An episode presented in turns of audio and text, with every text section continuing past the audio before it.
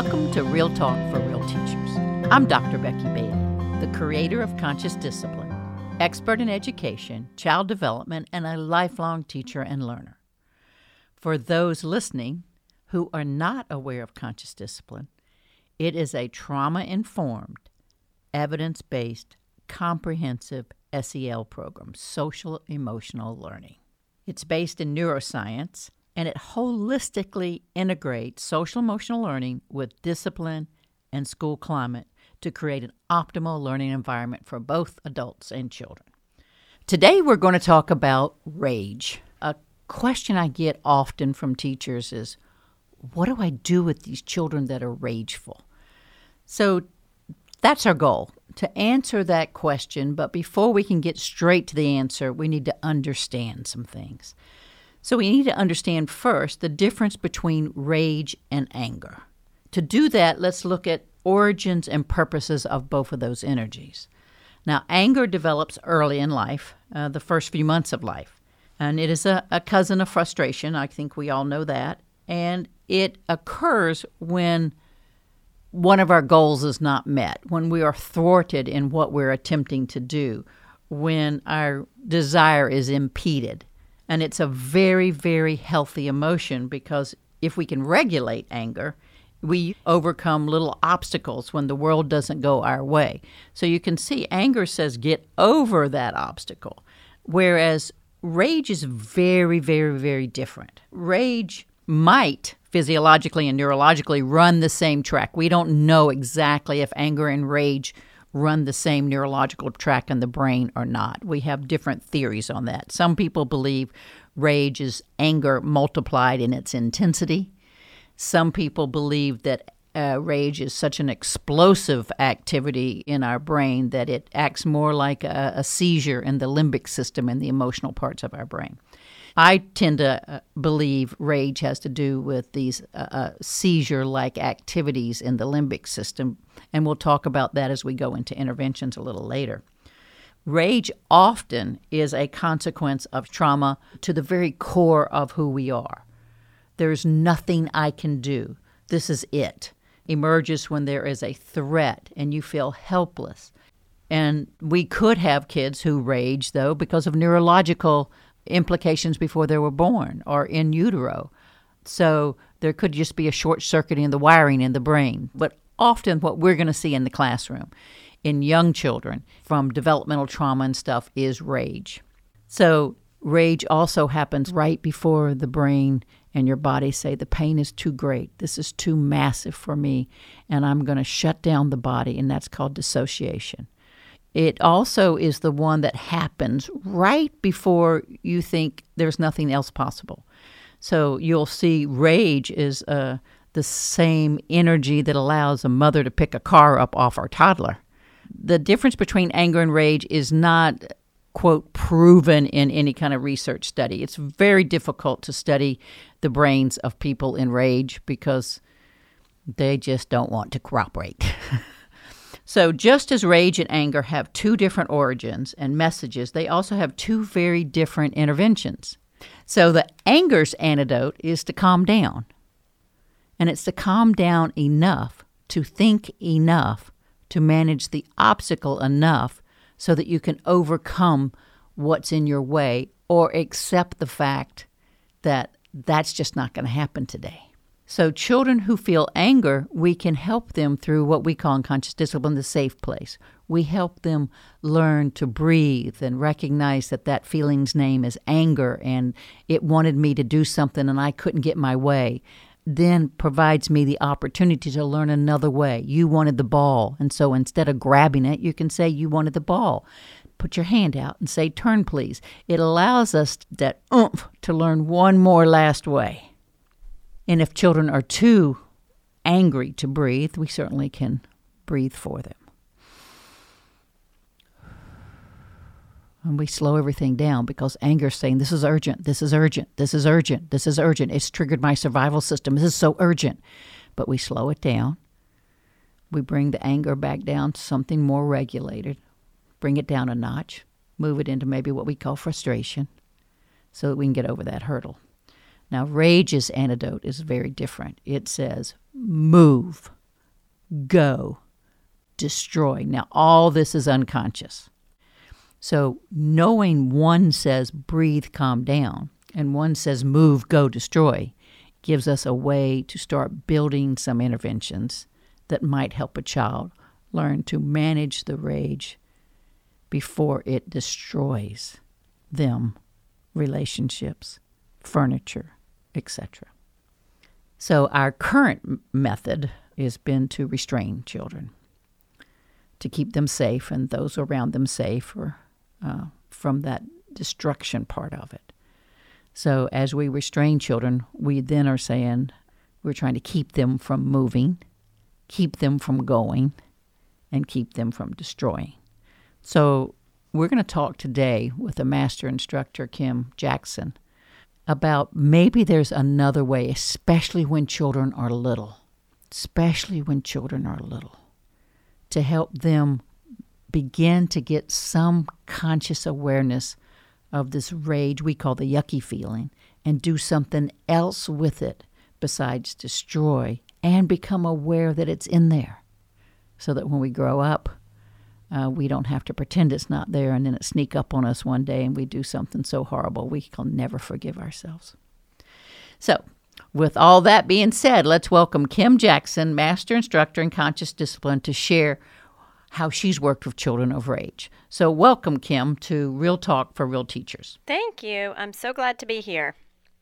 So, tell us, how did you end up kind of falling in love with very challenging children, and what's been your life experience with them? So I've been working in um, public schools. I worked in the public schools in North and South Carolina for over 23 years, and especially in North Carolina, when I was there, I had a demonstration classroom for the state of North Carolina, and there we had children. We had it was an inclusive classroom, so we had children who were typically developing, but also children with significant uh, special needs. We had mental health needs. We had lots of children with trauma, children with extreme rage, so I've worked with lots of different things there. I've also been coaching all over the country um, and have seen um, lots of trauma and children with extreme rage in some of those classrooms as well. Um, many of the classrooms that we're coaching now across the country have some of these extreme behaviors, and so I'm often called in to work with those children and those teachers and coach them through a different way than the way that we've done things in the past. So, with that, what is your take on the difference that you see with anger in children and rage. So, what are the visible signs you see, and how do you discern the two, and does it really matter? So I didn't really know the difference until I actually knew the difference. And you, you, when you've got a child with rage, you know the difference. Um, children who are just extremely angry and I think we confuse that a lot when we're in classrooms. I see a lot of confusion, especially now out when I'm doing coaching in classrooms. Children who are really angry, they, you know, it, they've got a goal that's been impeded. They're working towards something and they can't get what they want. But we can use the things that we use in conscious discipline. You know, we, we notice and we notice their body. We're able to help them calm down in service of the goal so that they can do it a different way. We're able to use that moment once they're calm to teach them how to get what they want. I think sometimes in classrooms, what I see is that if a child throws a block, if a child pushes somebody out of the way and uses an action, we're confusing that a lot of times with rage. And that's that's not rage. When children are rageful, they're pushing over shelves. They get that superhuman power. They're so strong. They can pick up computers and throw them. They can actually lift furniture and hurl it across the classroom. And so I've seen all of those things happen. It's, it's very, a very distinct difference once you've seen it. So one of the things that that's helpful for me is generally speaking when you're angry even if you're very angry you can still talk yes uh, I don't know if I've ever seen a full blown rage situation where a child was actually able to say any words. Have you? No, no, they're not able to talk. And that should be a big difference. So if I'm pushing over a table going, I hate you, I hate you, and, you know, effing this and effing that, then they're very, very angry. Uh, also, have you noticed a difference in their face? Yes. What are the visual things you see in a child who's rageful in their face and then a child who's just angry? So the eyes are very different, and I've noticed that. Um, and I look at their eyes. There is just a, a very, very, very distinct difference in the ways their eyes look. Anger, their eyes will move just as they can talk. And and uh, sometimes it's not like talking like you and I are talking now but they're able to scream some things and some few choice things most of the time. But um, when they're in rage their eyes it's almost like they're still they're fixated they're they're not moving they're it's just a very very blank look. And that's uh, interesting because you know they say the eyes are the window to the soul it also is the window to our brain and our brain state. So when eyes can look around and scan the environment, you know that we're in a higher level of our brain. And when a child's eyes just go blank and kind of glassy, that means we're looking straight into their unconscious. We get to see straight into the lower centers of their brain because all this is happening unconsciously.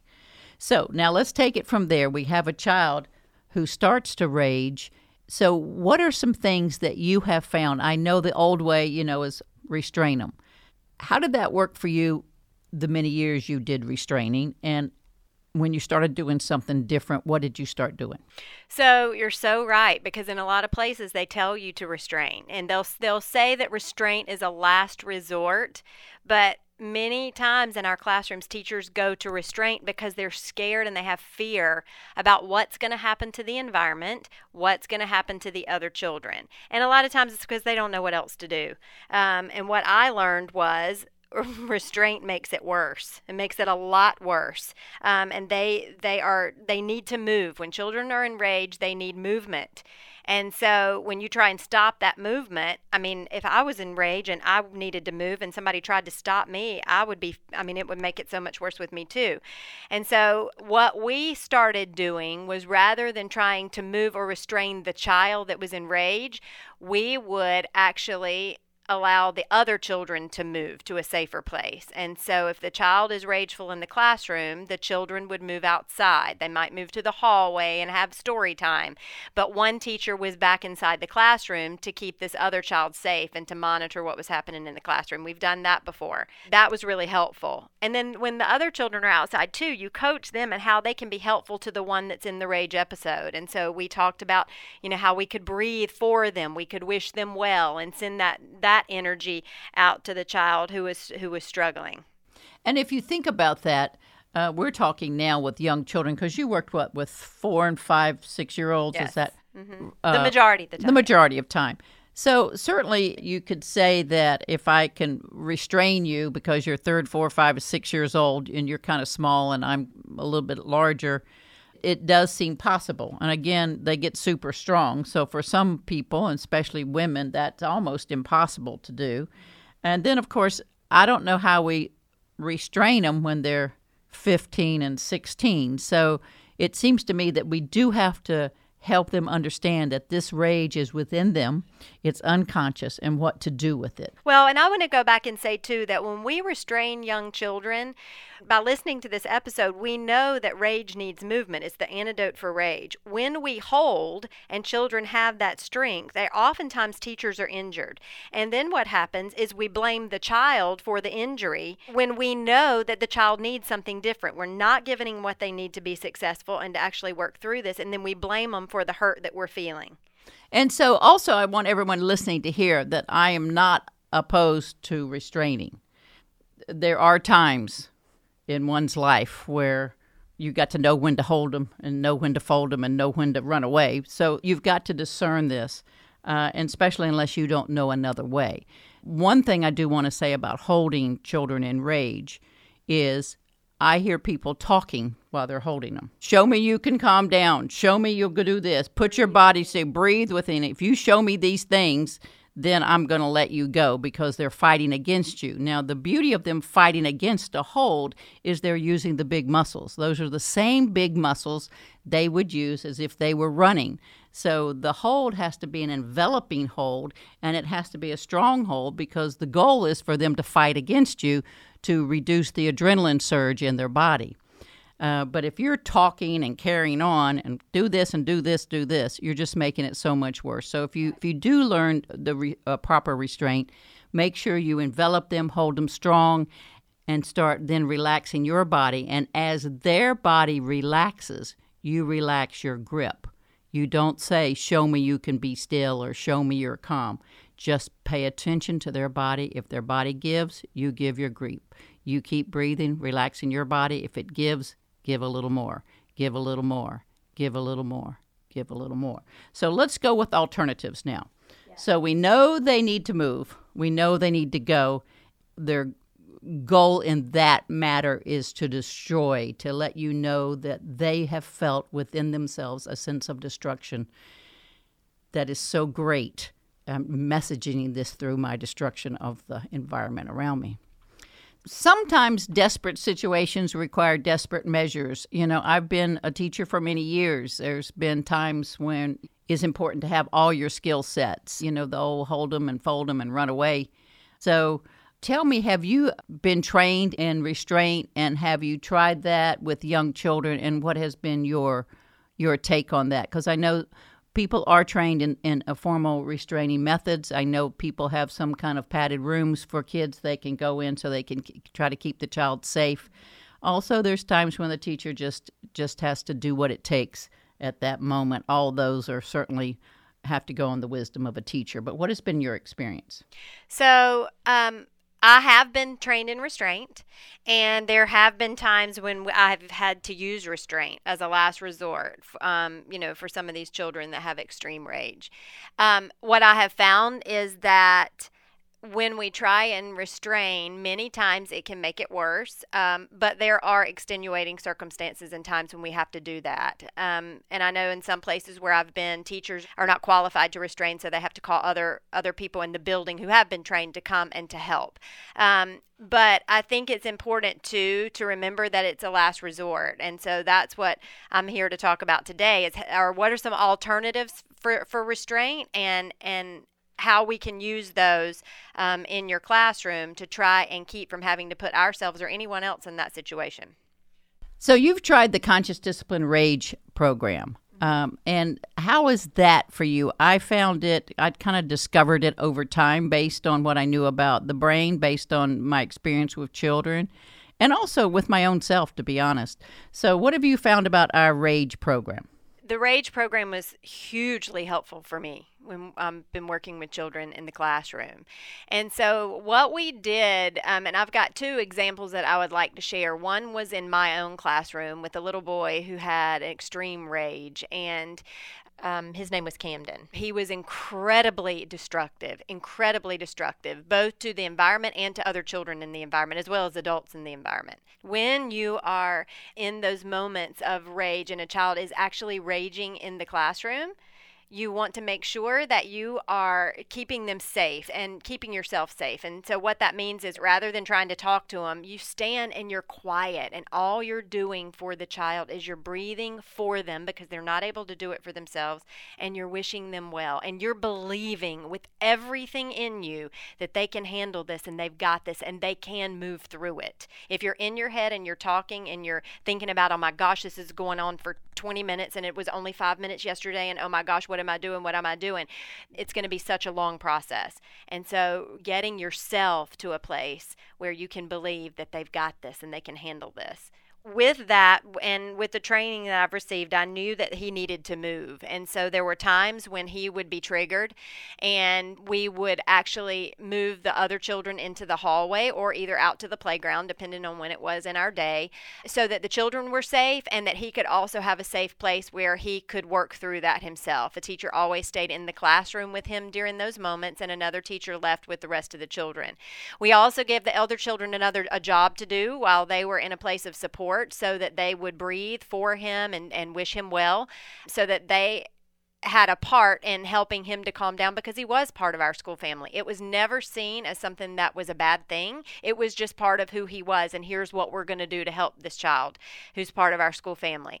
When he was in the room and the children would go somewhere else for safety reasons, an adult would stay in the room with him to keep him safe, but oftentimes he was destructive to the environment.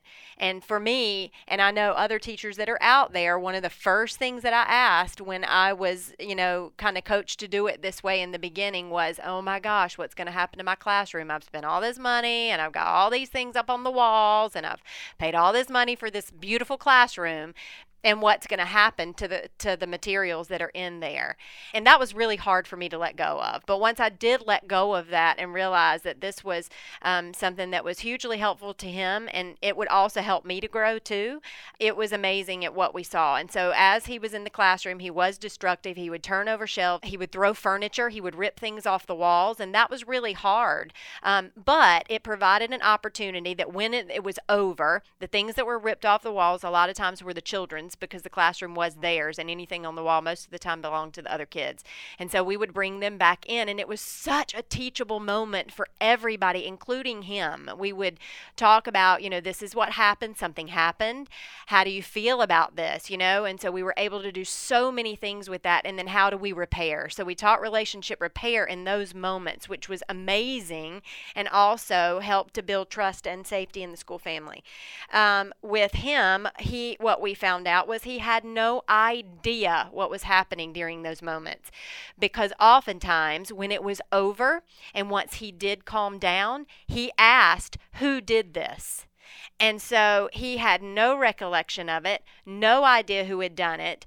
And so that was uh, that was one of the first times I'd ever seen that. And that is what I'm hoping every listener will hear.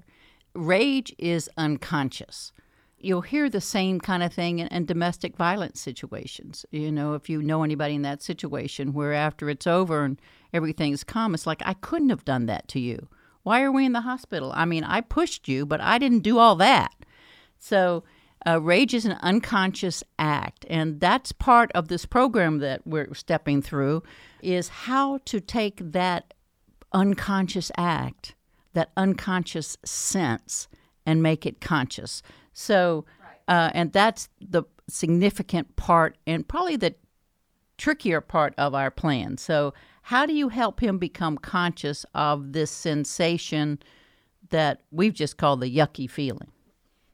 So, later in a calm time, when after all this has happened, um, what we would do is sit with him and talk to him about it uh, about what happens when he feels angry and and what ha- what the difference is when he's feeling angry then something happens and then sometimes it's just a yucky feeling that he feels in his body. So he goes from being angry to having this feeling that comes up in his body that's very different from anger and so what we did was we had a template and it's actually available on our website and it came from the Feeling Buddies actually. It just it almost looks like just a, a blank gingerbread boy and we would talk to him about where is it that this yucky feeling comes up for you in your body. Do your hands look like this? Do you feel it in your belly? Does your belly feel kind of icky? You might feel it in your throat. Does your body feel hot? And we would talk about those things and then have him color it on the body so we can identify what happens in the body when this yucky feeling comes. And so then after that, we talked about how when the yucky feeling comes, we want to we want to know what we can do because sometimes when that yucky feeling comes, this is what happens. And he, we would show him the pictures and say, but instead of, you know, doing this to the classroom, instead of ripping things off the walls, instead of throwing furniture across the classroom because that is not safe, what could we do instead? Because it looks like your body wants to move. So let's think of some ways that we could help your body move when that yucky feeling comes that are safe for you and everyone else in the classroom, including our classroom. And so with him, what we actually did was he was able to give suggestions at that point. I gave him some choices, but I knew he loved to jump on the trampoline or we had a little rebounder in the room. I knew he loved to run to the fence on the playground, and I knew he loved to play play Legos. He liked the big ones. We had these really giant, not the ones you play with your hands, but the really giant ones that you use your whole body to build. He loved to do some of that kind of stuff, but he also loved to to climb trees. And so there were some options that we laid out for him, and what he he chose the trampoline, and he chose running on the playground. Um, and it was funny. He even said, "We don't have a tree that we can climb on the playground." So um, he loved to run to the fence on the playground. And so in his yucky feeling book, it started out with saying, you know, sometimes I get a yucky feeling in my body and there would be a picture of where he feels it in his body. When the yucky feeling comes, my face looks like this. And he would, sh- we took a picture of his actual face. And again, we made these pictures when he was calm. And then we would say, when the yucky feeling comes, I can, and we gave him the choices. Here's what I can do I can run on the playground down to the fence and tag and come back, or I can go over to where the rebounder is and I can jump. And then after that, he knew that he actually liked to go to the safe place. But of course, the safe place is not a place when they're in rage, but it can be a place that they go to after they move once their body is calm enough. And so then he would go to the safe place. And we took a picture because he liked to get in there and bury himself underneath all of the pillows. And so we took a picture of him actually doing that. Um, I can go to the safe place. And then it was, you know, I can balloon. He loved to do the balloon. So we had a picture of him in the safe place doing the balloon. And then at the end of the book, it was I can do it differently. I can calm my body down when the yucky feeling comes. So I think it's important, though, that I make sure I clarify and say that when we're using the Rage book, there's not a choice. The book is the book, and what's in the book is in the book. When we gave him a choice as to what kind of movement activities he wanted to include in the book, and then that went in the book, and it was that was what he had. There was no choice after that. So what you did was, let me see if I understand this. You made a yucky feeling book for him so that he could see the pictures read it over and over again and try to uh, create a new visual pathway in his brain for it. And so the first page or something like that was my yucky feeling book. And as I get this yucky feeling, here's where it comes in my body. Here's kind of how I think I look. And the, here's what did happen. It destroys things, but this is what I can do now. Yes. And you made the plan. I love how she added now. Look what she's doing. She's adding into this this very global concept of destroy a goal. Run out to the fence and touch it, or run out to the fence and bump it with your back.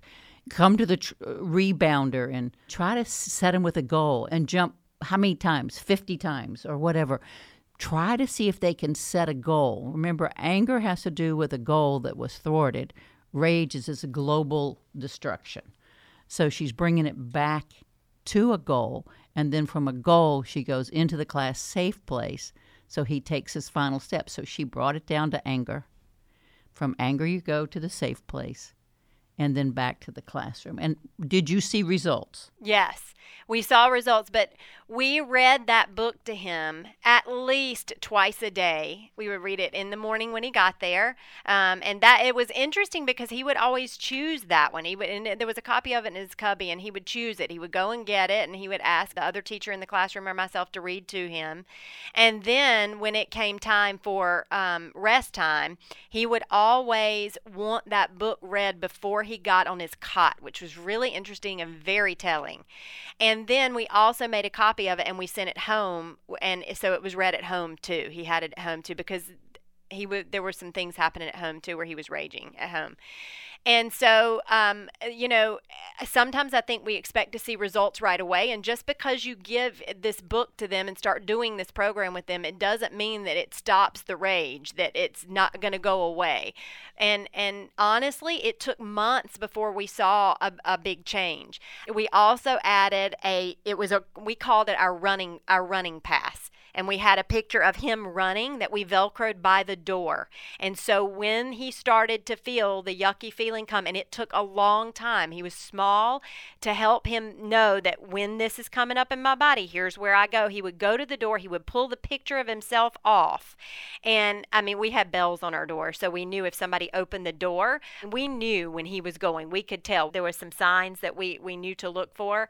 Um, and when he would grab that pass and he got to where he would take himself out to the playground, playground. And granted, we had to have an, an adult with him, but we had and we had a system set up in our building for that too if we weren't available. But he had an opportunity to say, "Here's what I need for myself." And it wasn't I mean, this started at the very beginning of the year and it wasn't until May that we saw him being able to go and do get the pass for himself. It was there and available, but he just wasn't able to do it until then. And I think sometimes we get frustrated if we don't see it work right off the bat. We think it's not working, and so we give up and we do something different. But you got to remember that they've got to have time. They've been wired for this their whole life. I mean, for four or five years, this is all they've known to do. So it takes time. And and I've had other years where we put the same kind of program in place for children, and you you know they're never able to go and to actually take themselves to the place. It constantly takes an adult helping them. But later, as they got older, then they were finally able to do it for themselves. When you know, and, and I've got one little girl that I it took her two years to be able to do it for herself. And it took working with her next teacher to have the same kind of program in place. And it wasn't until first grade that she was able to actually take herself.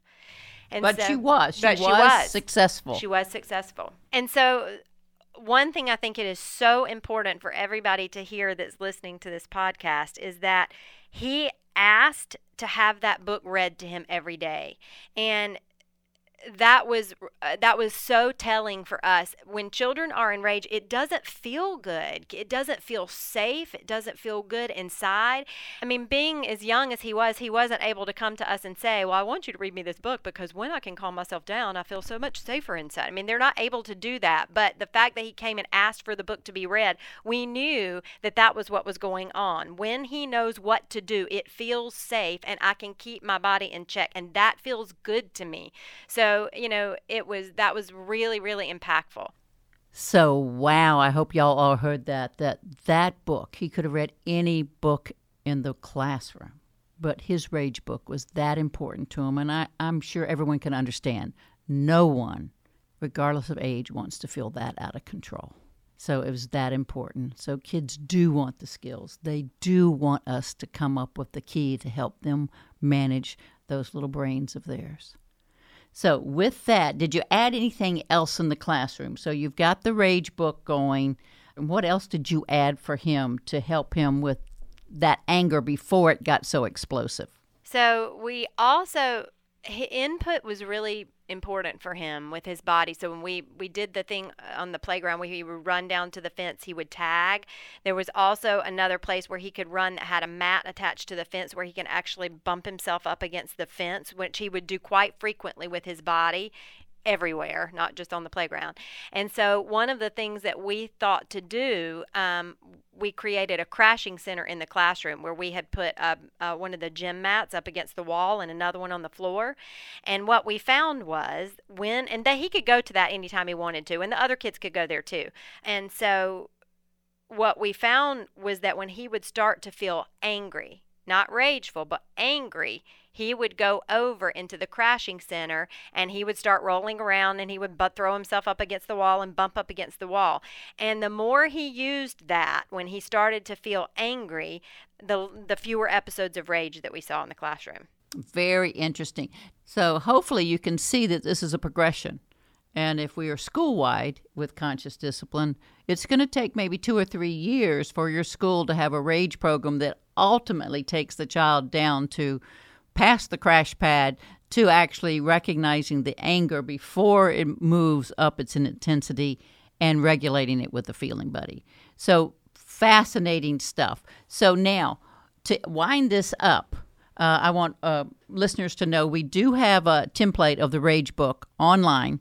So if you go to our website, consciousdiscipline.com, free resources and you'll see a template. Now, that doesn't mean that's the perfect book for you. That means it's a template, tweak as you may, and you're going to have to do this by just watching your child and seeing what was helpful, what was not helpful, using the child's input just like him.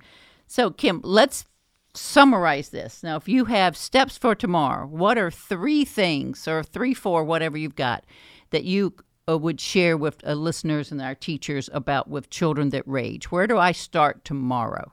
So, the first thing that we've got to do is you've got to know your own triggers and know how to actively calm yourself as the teacher. Um, when things like this are happening and children are raging, I think that we use we take it personally, and so uh, using the Q-tip method of realizing that it's not about you, it's not happening to you, it's happening in front of you, and knowing that and be a- being able to actively calm yourself so that you can you can offer your best in that situation. Okay, and what's the next one? So you want to calm yourself so that you can stay in your higher centers because your observation skills are going to be critical. You need to observe what's happening with all the other kids. You have to observe what's happening to this kid because you're going to write a book and you need to know every nuance and you need those higher skills. So, number two, what are you going to do? Number two would be to actually create the Rage book um, to actually take pictures of the destruction and to have that conversation with the child at a time when they are calm and are not in an episode of rage so that you can create the book together and have that as a resource. Okay, and then finally, what are we going to do? What's the third step we can do? You're going to review that book with the child every single day and make it part of their routine, make it part of what happens in the classroom every day if you are are able to do so make a copy that goes home and have them read it at home so that they're all they're constantly hearing uh, you know here are the steps of what you can do and how you can do it differently. So we're rewiring the brain. And those pictures are crucial because children learn how to govern their behavior through the pictures we present to them and the models we show them. Uh, so this takes eight months. What are you doing the rest of the time when he throws a rage when he throws a rage we like i said we'll we help teach the other children how they can be of service when he's in one of these episodes. And we're doing everything that we can to keep him safe and everyone else in the safe safe in the classroom to the best of our ability. And that's what you do in the meantime until he becomes aware of his yucky feeling and starts to manage it. And the beauty of doing this is that yucky feeling in him probably is going to last a while in his life and if we can teach them young how to manage that yucky feeling, what to do with it, ultimately, so that we can reduce the intensity so it comes down to anger, we can help them start to regulate their anger, then voila, they can move through the obstacles in their life and have success. So I want to give a big thank you to Kim Jackson for spending time with us today and helping us through this with all her experience and expertise. Uh, and just a, a, quick reminder you don't read that rage book when they're raging. Uh, they get to read the rage book anytime they want, all day, make it accessible to them. And if they don't choose it, make sure you get it in a couple times a day as you read it for them and with them. So, what's Becky up to? Well, I am planning for this summer. We're going to do Elevate Elevate your SEL skills, elevate your social emotional learning with conscious discipline. And how do you do that the first six weeks of school?